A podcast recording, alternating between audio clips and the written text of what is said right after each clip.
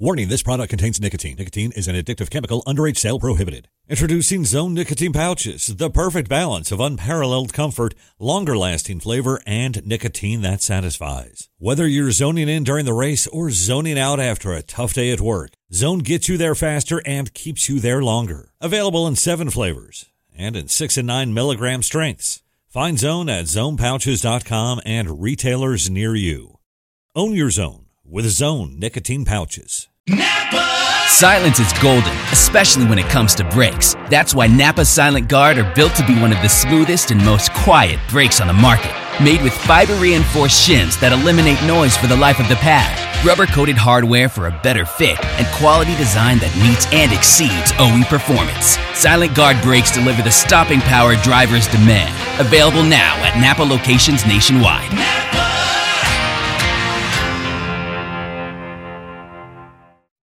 The following is a production of the Motor Racing Network, the voice of NASCAR. The Motor Racing Network presents NASCAR Live. Kyle Larson up off of turn number four. White flag goes in the air. Young Money is a lap away from big money. Harvick to the bottom of the racetrack just waves him by.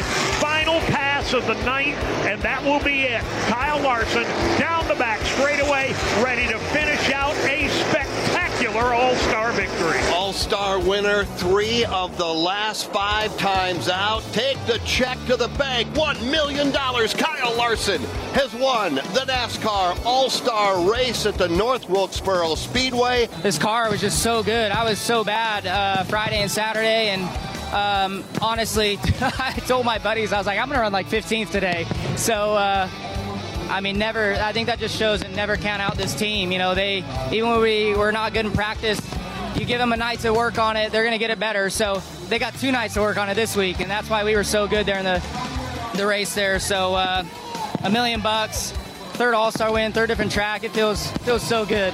NASCAR Live is brought to you by Toyota. For the latest Toyota racing information, visit toyotaracing.com. From the MRN studios in Concord, North Carolina, here is your host, Mike Bagley. Hello, everybody. Welcome to another edition of NASCAR Live here on the Motor Racing Network. Mike Bagley and the entire MRN crew here with you as we get ready to plow into Memorial Day weekend. Before we do, we have unfinished business to tend to, like an MRN Backtrax that's going to take us back through the entire weekend in Wilkes County, North Carolina. Our return to the North Wilkesboro Speedway for the NASCAR Craftsman Truck Series and the NASCAR Cup Series via the NASCAR All Star Race. As we get ready for this coming weekend, we're going to chat with the former winner of the Coca Cola 600, Austin Dillon, will stop by. Ahead of this weekend's racing at Charlotte Motor Speedway, and being that it's Memorial Day weekend, we're going to honor military veteran and NASCAR Hall of Famer Bud Moore. We're also going to do a deep dive on what it takes to complete the Indy 500 Coke 600 double. Plus, we'll also hear if drivers are expecting this weekend's 600 miler to be as wild as last year's was. But before we get to all that, Kyle Rickey is here with a check of the latest headlines in NASCAR. Kyle?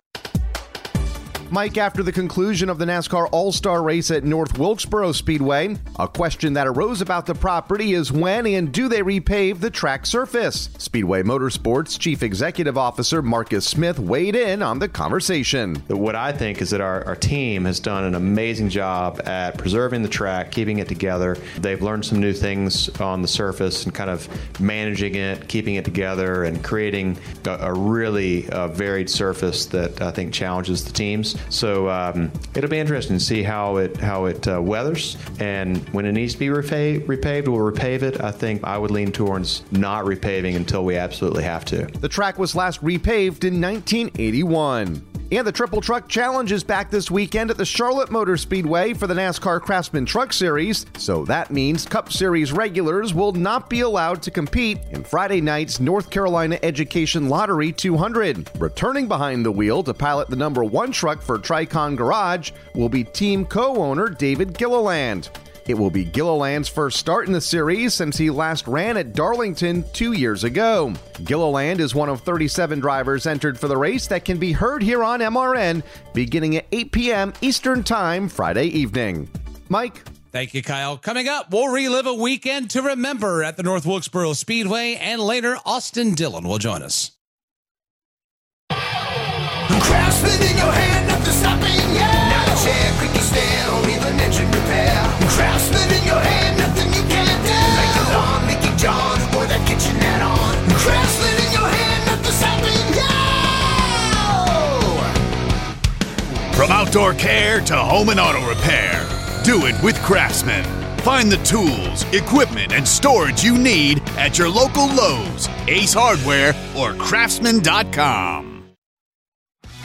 This is NASCAR Live. Now, back to Mike Bagley.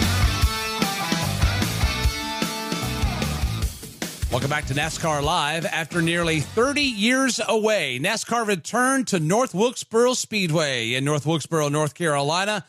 From the Pit Crew Challenge on Friday to the truck race on Saturday to Kyle Larson's dominance on Sunday, it was certainly a weekend to remember. For the first time in nearly 27 years, the track is open for practice for the NASCAR Cup Series at North Wilkesboro Speedway. And it is a flurry of activity. Drivers scrambling to get out of the garage. Oh, trouble. Daniel Suarez goes up the racetrack. Jeff, did he catch the wall with the back end of the Trackhouse Chevrolet? Boy, I don't know, Alex. If he didn't, he sure came close. Well, that didn't take long. Less than one lap complete.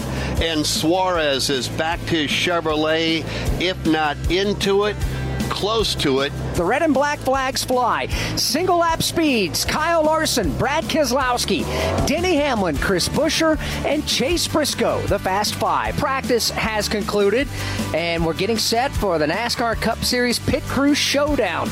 And there's a huge crowd on hand. We got Joe Gibbs Racing up next. Chris Gayle is the crew chief. Ty Gibbs is the driver. This is the Monster Energy car, number 54 emblazoned on the side. Blake Houston is the front tire changer. Michael Hicks, the veteran rear tire changer. Daryl Edwards is the jack man. Jacob Holmes is the tire carrier. And Peyton Moore is the fuel man. And here comes Ty, the NASCAR Xfinity Series reigning champion, the 20 year old from Charlotte, North Carolina.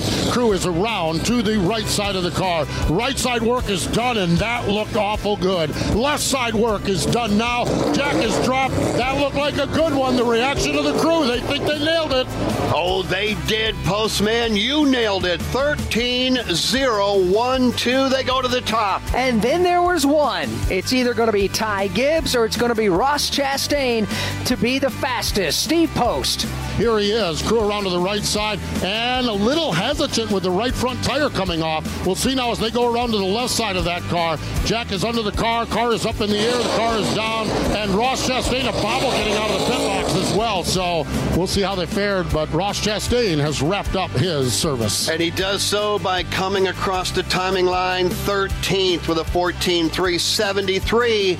Ty Gibbs representing Joe Gibbs Racing, their crew busting out to stop good enough for first place here in the Pit Crew Challenge. Ty Gibbs, you and your team got it done, won the Pit Crew Challenge, $100,000 bonus. What was it like sitting there as the other teams had to go through and you just kept on holding to that top spot? Yeah, for sure. I just want to give credit to all my guys. Uh, you know, my Jack Van Durrell, got Jake, Peyton, Mike, uh, Blake. Yeah, all those guys out there that work real hard. So, uh, all credit to them. This is a really cool experience. Uh, starting on the pole here and got themselves 100 grand. So, it's all credit to them. I appreciate having a great group of guys around me and, and you know, be able to see them shine is awesome. Be a part of this whole deal. The gunslinger Mike Skinner on top of the flag stand, North Wilkesboro Speedway, about to go in action for the first time since 1996, and the green is out.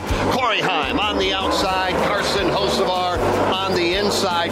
Battle for the race lead is on off turn four. And it's over just that quick. You talked about it a moment ago. Kyle Larson by Carson Hocevar, Kyle Larson by Corey Heim. The start of overtime. Kyle Larson inside lane, green flag in the air.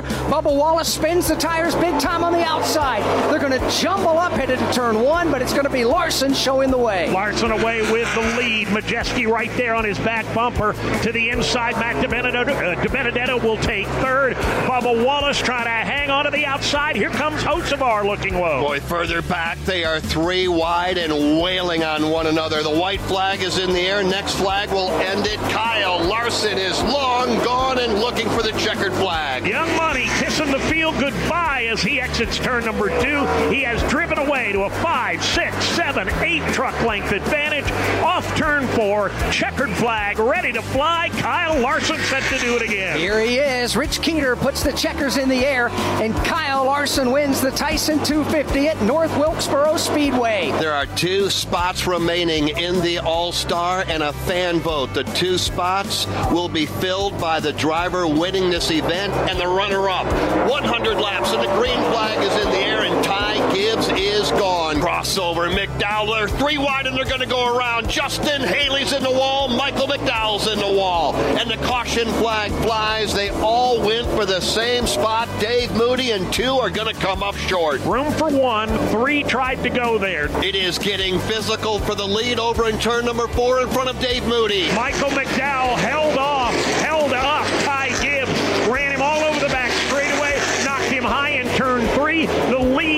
Josh Berry. Gibbs now beating the back bumper off of Berry and trying to hold off Aric Almirola. Off turn number four, checkered flag in the air. The open is complete. Josh Berry is an all star in the NASCAR Cup Series. Ty Gibbs is an all star in the NASCAR Cup Series. They advance to the main event. All we have to do now is wait and find out who won the fan vote. We're back at North Wilkesboro Speedway. The open is over. The fan vote winner is Noah Gragson, and he's with Steve Post. Noah Gragson, fan vote winner. What does that mean to you, young man? Uh, it means the world. It's so awesome. Uh, all the support from the fans. I mean, we see it week in and week out. Daniel Suarez is on the inside of the front row. Chris Buescher flanks him to his right elbow. Field through turns three and four. Fans on their feet. Off turn four. Green flag goes in the air. We're officially racing at North Wilkesboro. Daniel Suarez leads the field off turn two. Trouble, turn four. Stenhouse gets clipped by Erik Jones. Around he goes, keeps it off the inside wall, straightens it out at the start finish line. Stenhouse tried to get back to the bottom. Erik Jones had his foot in the door in turn four. Driver we did not mention in the top five. That's Kyle Larson. Busted for speeding on pit road. Had to start at the back of the field. But Dave, he's working the outside lane and working it well. He is trying to. Ty Gibbs just got rooted up four wide into turn two.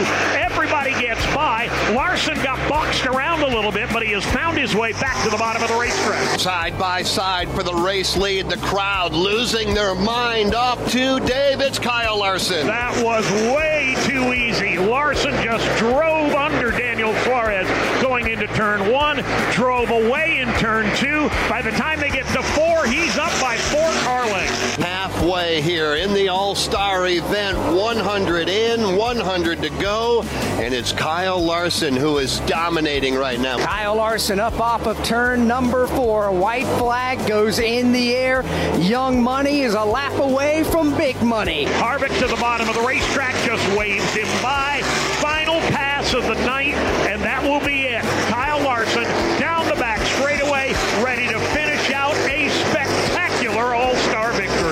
Star winner, three of the last five times out. Take the check to the bank. $1 million. Kyle Larson has won the NASCAR All Star race at the North Wilkesboro Speedway in dominating fashion. This car was just so good. I was so bad uh, Friday and Saturday, and um, honestly, I told my buddies I was like, I'm gonna run like 15th today.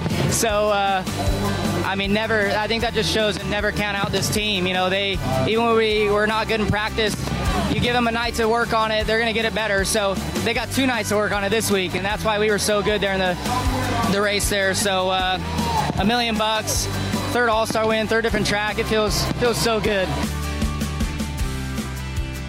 Coming up, former Coca Cola 600 winner Austin Dillon will join us, and later we'll celebrate the life and legacy of NASCAR Hall of Famer Bud Moore.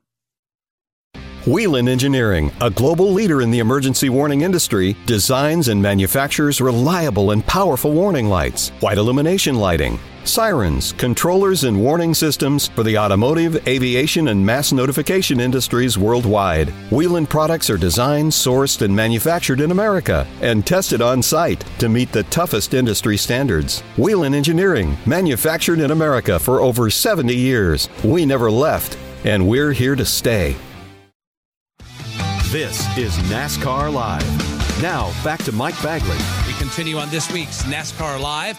Austin Dillon seems to have a way about him in big races. Two of his four career wins have come in crown jewel races, including the 2017 Coca Cola 600.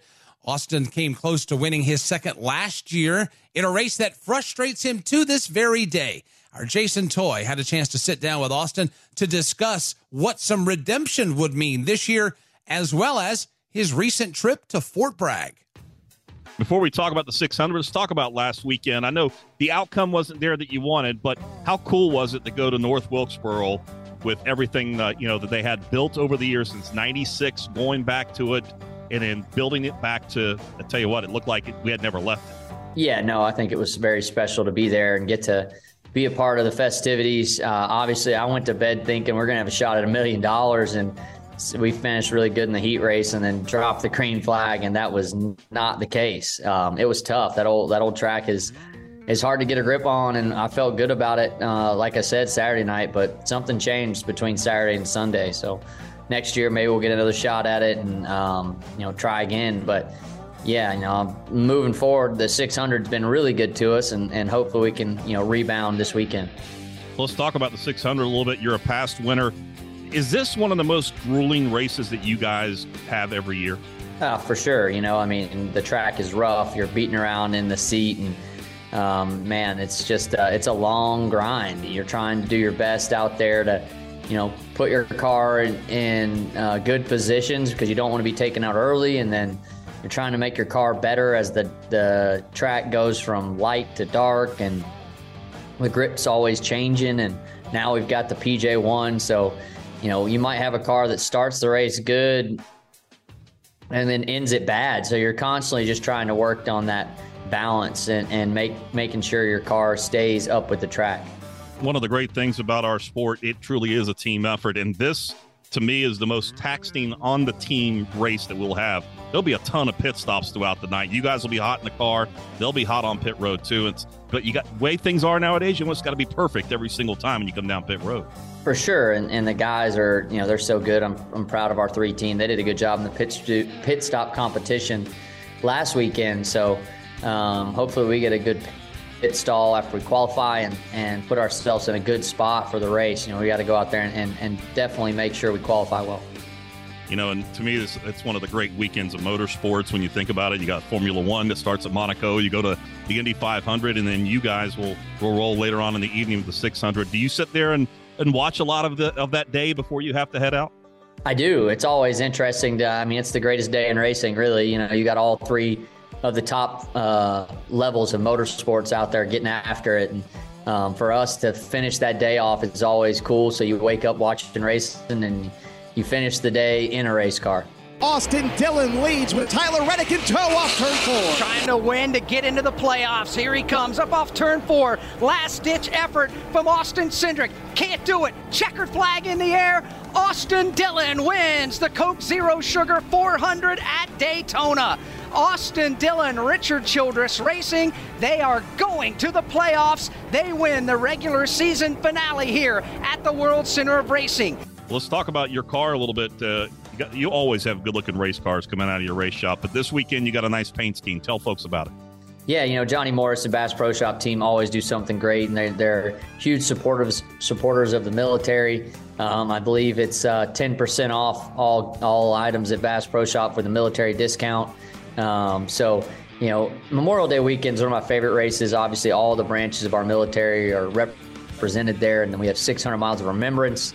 Um, we have a Navy SEAL in our car, Mark Crampton, and um, his family will be at the track. And always great meeting those people that truly, you know, make this country what it is and allow us to go out there and race and have fun on the weekends. The families that paid the ultimate sacrifice. Austin Dillon is here with us as we get ready for the Coke 600 here this weekend. And Austin, before we get ready to wrap things up here, getting at a halfway point part of the season here, what more do you guys have to do? You've had really good runs. I know the finishes haven't shown that. Yeah, you know, it's frustrating. Just this this year's been pretty tough on us when it comes to the finishes and getting in wrecks and um, you know just not being able to you know get the ball rolling. We seem to have a good week and then back it up with a really bad week. I think we've got more finishes in the back of the pack than I've ever had um, in my career. So, you know, we just got to turn it around. We got to keep fighting, keep scratching, keep keep uh, crawling forward to get ourselves in a better points position. You know, the, the penalty obviously just you know c- killed our momentum, and we had bad weeks after that. So. Um, we'll have to, you know, get our stuff back together, and, and um, I think we got some good runs coming. Obviously, we can turn it around this weekend with the win at the Coke 600. Thank you, Jason. Coming up, we'll learn more about NASCAR legend Bud Moore. And later, we learn what goes into driving 1,100 miles on Memorial Day weekend. Kyle Larson brings his Chevy in four tires Sunoco Racing Fuel. From fueling NASCAR champions on the track for over 20 years to innovating 94 octane, the highest octane on the market, performance is what Sunoco does. All Sunoco fuel at the pump meets the same top tier standards as the fuel used in NASCAR. Money stop here for Ryan Blaney. Four tires with Sunoco fuel. From the track to your tank, you can trust Sunoco to help your vehicle perform at its peak. This is NASCAR Live. Now, back to Mike Bagley. Welcome back to NASCAR Live. This Memorial Day weekend, we all honor our fallen military members. And one of NASCAR's most notable military veterans is NASCAR Hall of Famer Bud Moore. Susie Armstrong has more on his life and on track accomplishments. Bud Moore, a decorated World War II Army veteran who fought in the D Day invasion and the Battle of the Bulge, returned from the war to his home in Spartanburg, South Carolina, where he built one of the greatest racing empires in NASCAR history. Moore's cars were both fast and dependable, attracting the sport's top competitors. 12 of Moore's drivers have been enshrined into the NASCAR Hall of Fame, including Fireball Roberts and Cotton Owens, who hailed from Moore's hometown. Moore later discussed the importance that the Sparkle City played in NASCAR's history. Well, as you know, I started, me and Cotton Owens started in 1957, I mean 1947, running the modifieds and all. And uh, as we progressed and all this, we had some guys started coming in, you know, and seeing us run and all this. So first thing we know, we had one or two race teams started coming in. And on up when we got up into the 60s, we had 12 major race teams there in Spartanburg and all this. And then when Charlotte was built in 1960, when we started running the first race there, and then a lot of the teams and all left Spartanburg moved to Charlotte because they could, they could go testing there at the Charlotte Motor Speedway and then have to go here and there. So at one time, uh, you know, Talladega was supposed to have been built in Spartanburg. And one guy on the city council, he knocked it down, and that's why France didn't get to put the racetrack there. But if the racetrack had been put in Spartanburg, uh, all the 40, 50 teams right now would be in Spartanburg instead of being in Charlotte. No one made more starts for Moore than 2015 class Hall of Famer Joe Weatherly. Little Joe was the longest tenured driver for Moore and his most successful. Weatherly won successive Cup Series championships in 1962 and 63. Between the 61 and 64 seasons, he went on to win 20 races and posted 67 top 5 finishes for the car owner. Buddy Baker made 99 starts for Moore, producing five race victories from 1974 to 1977. Moore and Baker enjoyed their most success together during the 1975 season when Baker swept both Talladega races, the first coming in the Winston 500, representing Moore's first victory at the storied Superspeedway. They let it all hang out. The draft is the big factor. Pearson floorboards that car, going after Baker, shrinking the advantage as they move into the banking of turn three. One lap car ahead of them. Pearson charging, closing, closing, closing with every foot of the racetrack. Pearson was seven car lengths back. He's four. He's three. He's chopped it down to three car lengths as they come out of the fourth turn. Pearson is two car lengths back on Buddy Baker as they move to the trial. Pearson swings to the outside. He's up there. David Pearson is riding up now. He cuts to the inside on Buddy Baker. Here they come to the line. Baker's still in front. Pearson dives low. Baker will win it.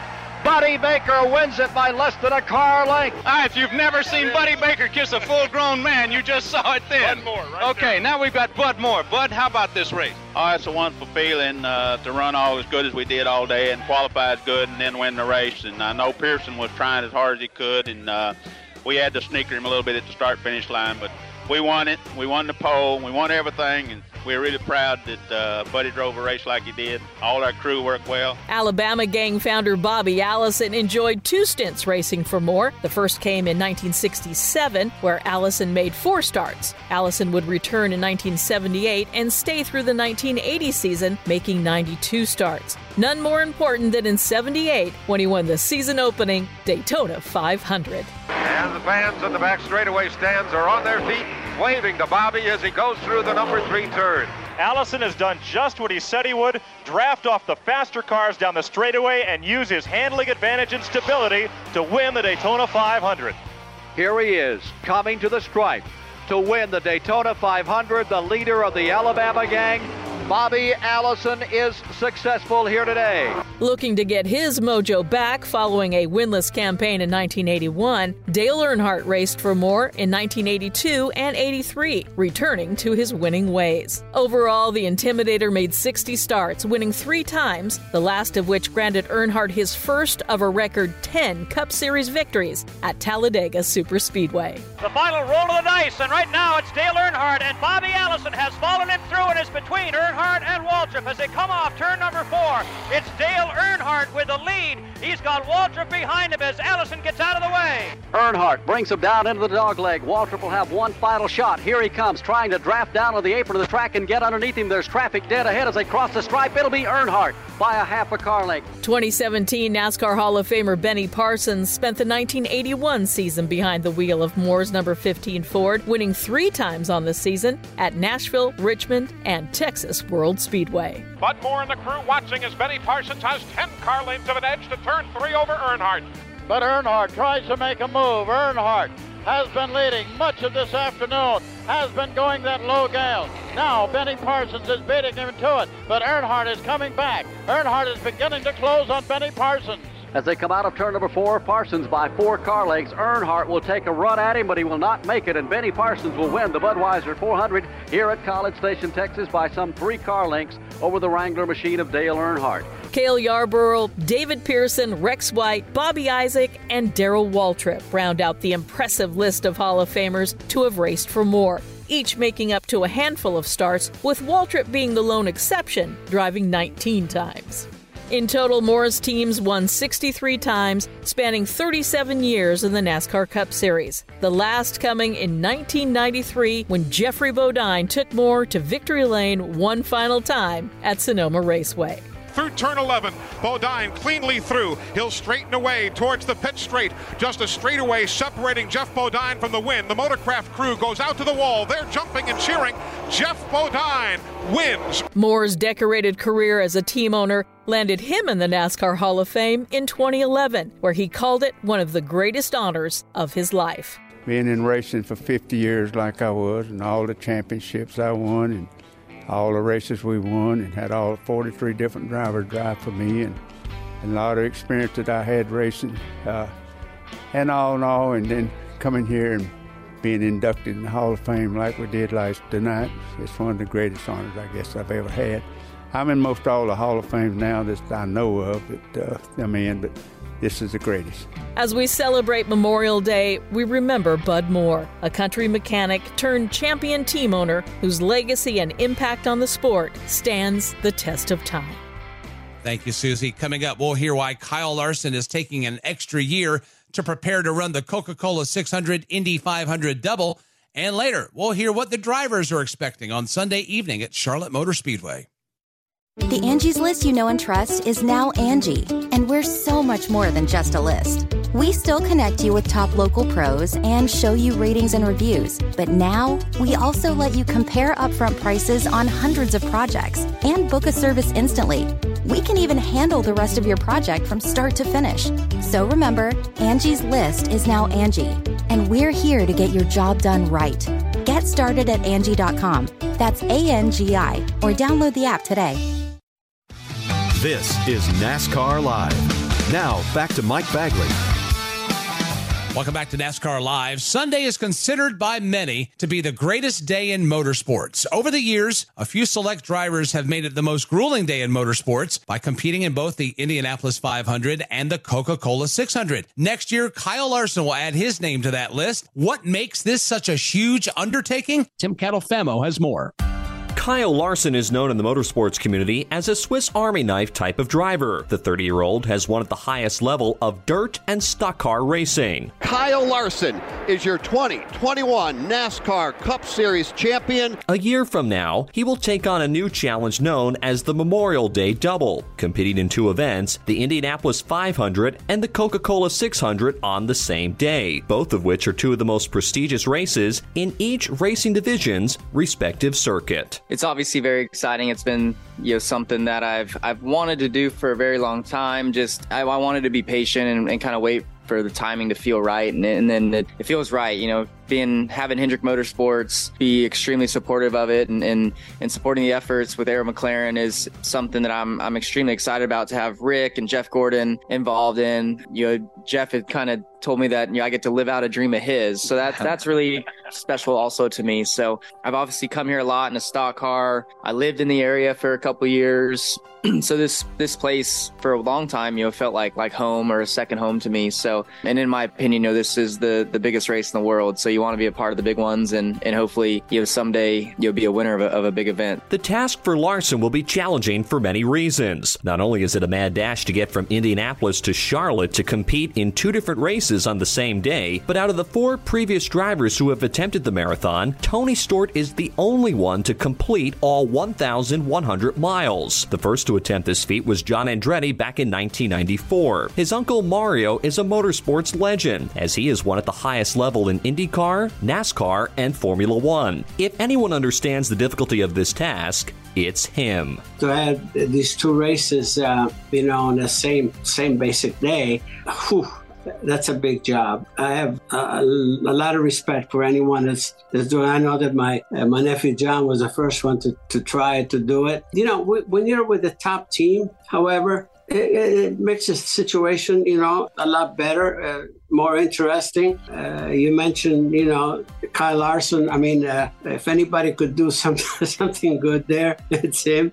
I, I think the talent there is immeasurable. You know, with this with this guy, and uh, again, it'll bring so much interest, you know, into the sport anyway. So it's good for the sport. Like I said, it, it's quite a big challenge for for anyone, but why not? You know, why not? Equipment does and will matter. The last driver to give this task a go was Kurt Busch in 2014, driving an Andretti owned race car. He finished sixth in Indianapolis in the 500 as a rookie, but luck wasn't on his side when he blew a motor later on in the Coca Cola 600. Looking back, Busch thinks experience is the key to success when running an IndyCar. So I accomplished a lot in my trip other than getting a, a, top five or a podium or going for the win. And to do that, that to make that final step happen, I think you have to be one of those regulars. You have to know the, the, the aerodynamics. You have to know the other guys out on the track. There's there's so much um, of a keen sense that guys have when they're in the top five. Uh, I know it when I run in the top five. You can feel it in the car, and it's it's tough to do it when you only do it once a year. One man who has run in both events but not attempted the double is AJ Allmendinger. He disagrees with Kurt Busch's sentiment. Running any car around Indy is absolutely insane.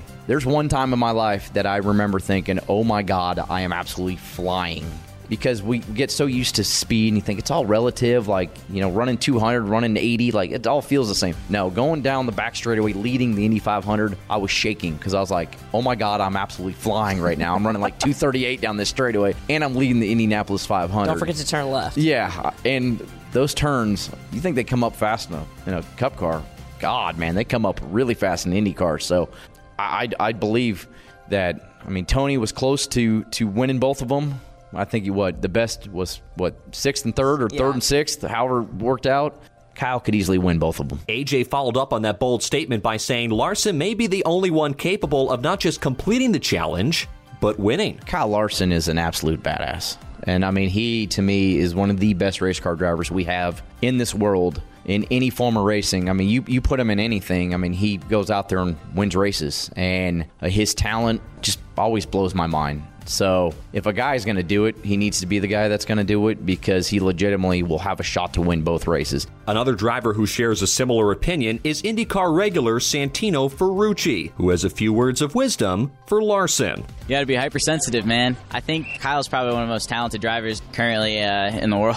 So I'm super excited to see what he does uh, in an IndyCar. But if he if he's paying attention to all his feelings and everything that he gets out of the car, he's going to be just fine. Over a span of two years, Ferrucci ran a total of nine Xfinity Series races and knows just how much of a challenge it can be to go back and forth between NASCAR and IndyCar it is hard going back and forth because of the speed difference. Um, having just run the GP in the IndyCar and having run the GP in the Xfinity Series car, the braking references are about 600 feet apart, and the speed's about 30 miles an hour difference at the top end. So, you know, it's it's definitely different. It has its challenges, but both are real fun. Hendrick Motorsports Vice Chairman Jeff Gordon knows a thing or two about winning at Indianapolis, as he won the Brickyard 400 five times in his Cup Series career. But Jeff even admits this is a task on a completely different level. As a driver, driving a race car is sort of natural of what, what you need to go fast and to, to compete. And you know, you're talking about Indianapolis at 230 plus miles per hour, and and you know what it takes to get comfortable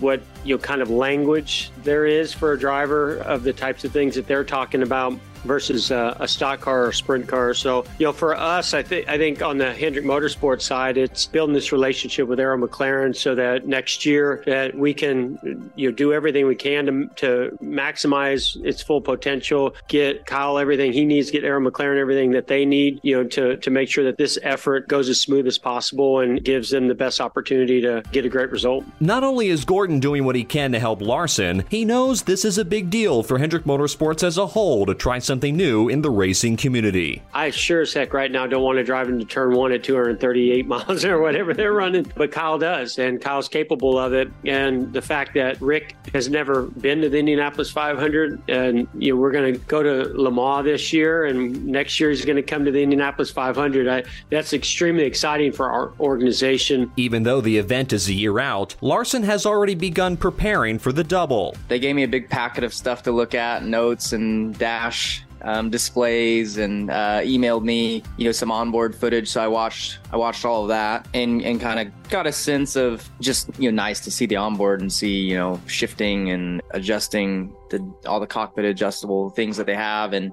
just seeing how the flow of the race kind of goes and how they position themselves behind people in traffic, stuff like that, restart procedures, all, all of that, pit stops, pulling into your pit, you know, pit sign and all of that. Larson has yet to get behind the wheel of an Indy car, and until he does so, he plans to take baby steps throughout the process. I don't know what I'm testing yet, so I don't I don't want to like pick people's brains yet, other drivers' brains too early on, and and then have to go to them in a few months and ask the same questions over again. So I kind of want to just I want to wait a little bit to pick their brains. Some, you know, I, I definitely want to talk to guys who are familiar with stock cars and Indy cars. You know, Jimmy, Kurt, guys who are who've done this more recently.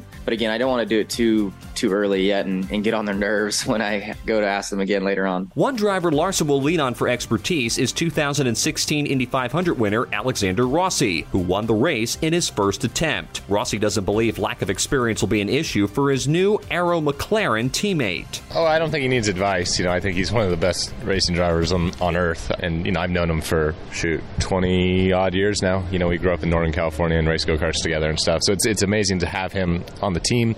I think it's a, a really cool story to have him obviously attempt the double. But yeah, I mean, I think the biggest thing is just uh, this place because you have so much time here. And I kind of told him this when he was here the other day. Like, you you'll be happy one day and miserable the next, and like you can't really get spun out by it. Um, this track just has a way of doing that. So I think you know you just have to enjoy the the process and the ups and downs. But yeah, I mean, I think that we've seen historically that Cup drivers, you know, the transition to to IndyCar at Indy is actually pretty seamless. So you know, I think he'll be up to speed right away, and I think he'll provide new insight that maybe for things that we haven't thought of in the past. Rossi is one of the few to have immediate success in the Indy 500 and knows even the sport's greatest competitors have struggled at times. To win it, like there's guys that have been trying this who are some of the best IndyCar drivers that we've seen. Josef Newgarden, he's probably the best, you know, oval driver that the series has, and like this race has eluded him. So it's, it's hard for anyone to win. But yes, I, I think Kyle will be a contender, and, and he'll have the tools to, to go attempt it. Kyle Larson will have one year to prepare for the longest day of racing in his career. Even though finishing both events will be a feat of its own, one of NASCAR's best will attempt to make history as he tries to conquer the Memorial Day double.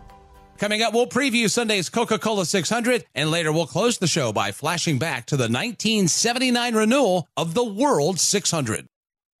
This is it. We've got an Amex Platinum Pro on our hands, ladies and gentlemen. We haven't seen anyone relax like this before in the Centurion Lounge. Is he connecting to complimentary Wi Fi? Oh my, look at that, he is! And you will not believe where he's going next. The Amex dedicated card member entrance for the win! Unbelievable! When you get travel perks with Amex Platinum, you're part of the action. That's the powerful backing of American Express. Terms apply. Learn more at americanexpress.com slash with Amex. This is NASCAR Live. Now, back to Mike Bagley. Welcome back to NASCAR Live on Sunday evening for the 64th consecutive year.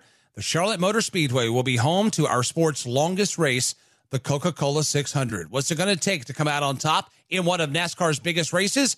Kyle Rickey has what the drivers are saying. The month of May has been full of racing in the Carolinas for the stars of the NASCAR Cup Series.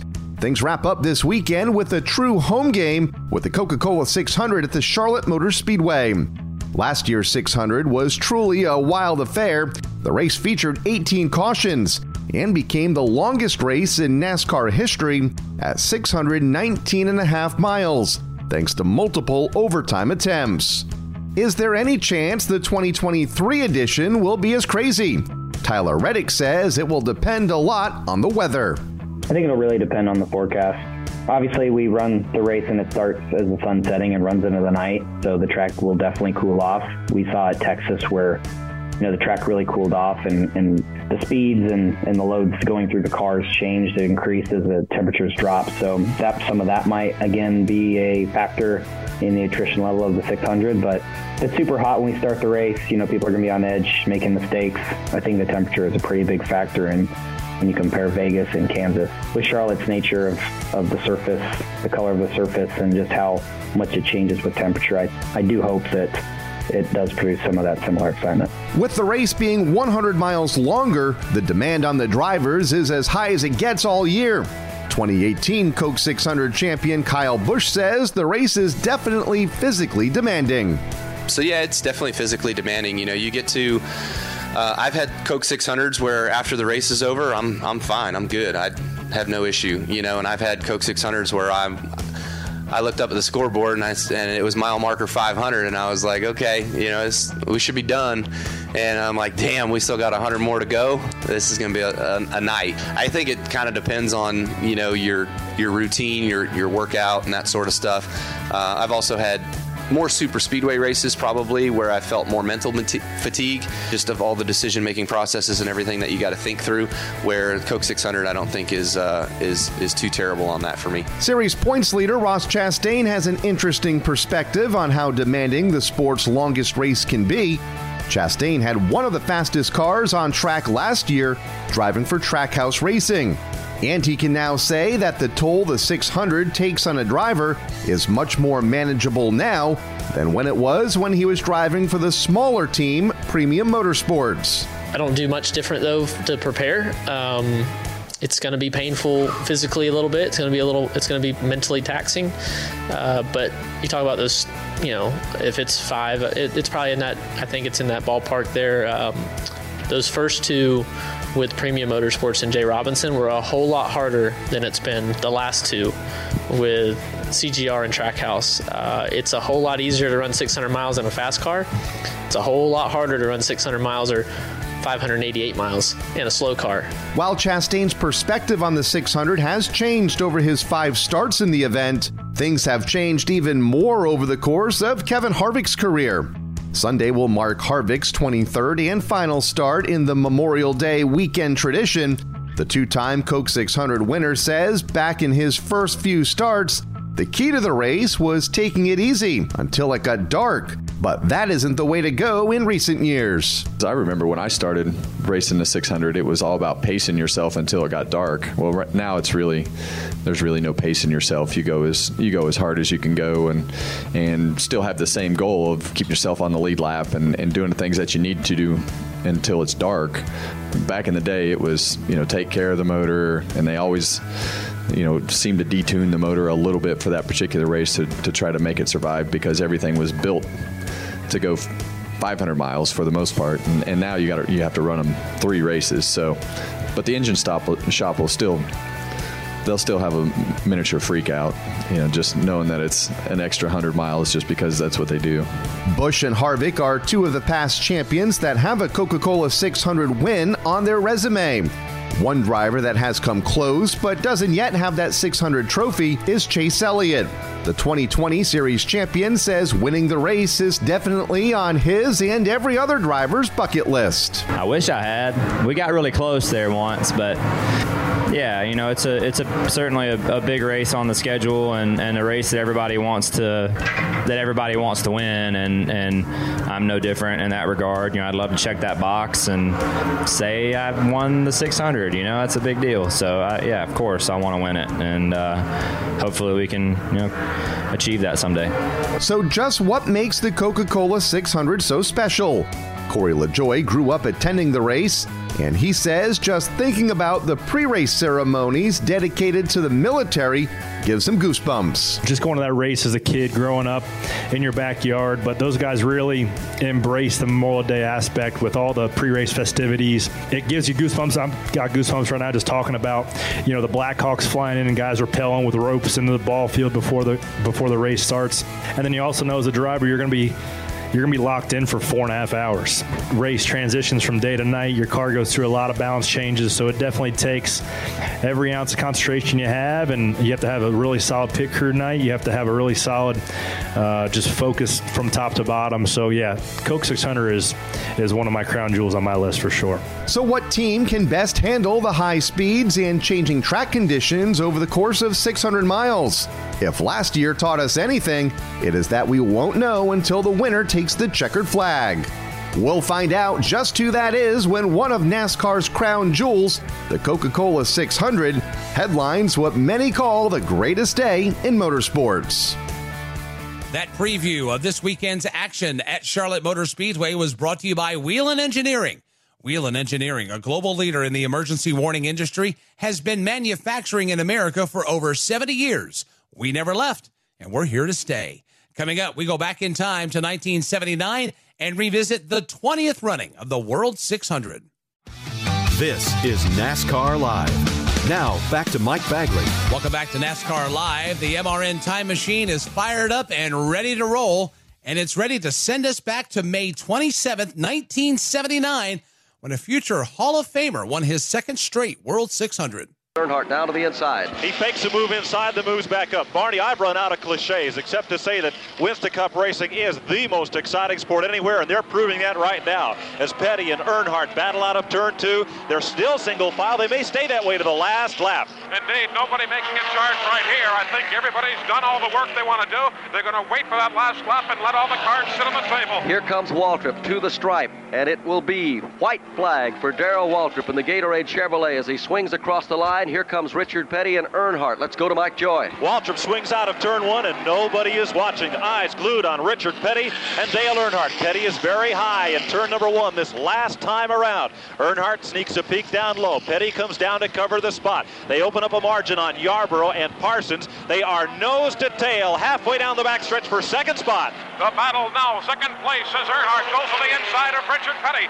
Earnhardt goes down underneath. He's got second place, but let's not count out Richard Petty. He goes underneath Dale Earnhardt and reappropriates second spot. Checkered flag for Darrell Waltrip. You can hear that race in its entirety right now by subscribing to MRN Classic Races wherever you listen to podcasts. Would like to thank Austin Dillon for joining us on this week's show. I'm Mike Bagley. For the rest of the MRN crew, we'd like to thank you for joining us as well. Don't forget NASCAR Live Wide Open. You can catch that on Thursday wherever you listen to your podcast. And of course, we'll talk all about it one week from tonight, NASCAR Live, 7 p.m. Eastern Time, Tuesday nights, right here on the Motor Racing Network. Until we speak again, friends, have a great weekend and so long, everybody. NASCAR Live is a production of the Motor Racing Network with studios in Concord, North Carolina, and was brought to you by Toyota. For the latest Toyota racing information, visit toyotaracing.com. Today's broadcast was produced by Trey Downing, Pat Jaggers, and Julian Council. The executive producer for MRN is Ryan Horn. Remember to visit MRN.com for all of the latest news and information. NASCAR Live is produced under an exclusive license with NASCAR. Any use of the accounts and descriptions contained in this broadcast must be with the express written permission of NASCAR and the Motor Racing Network.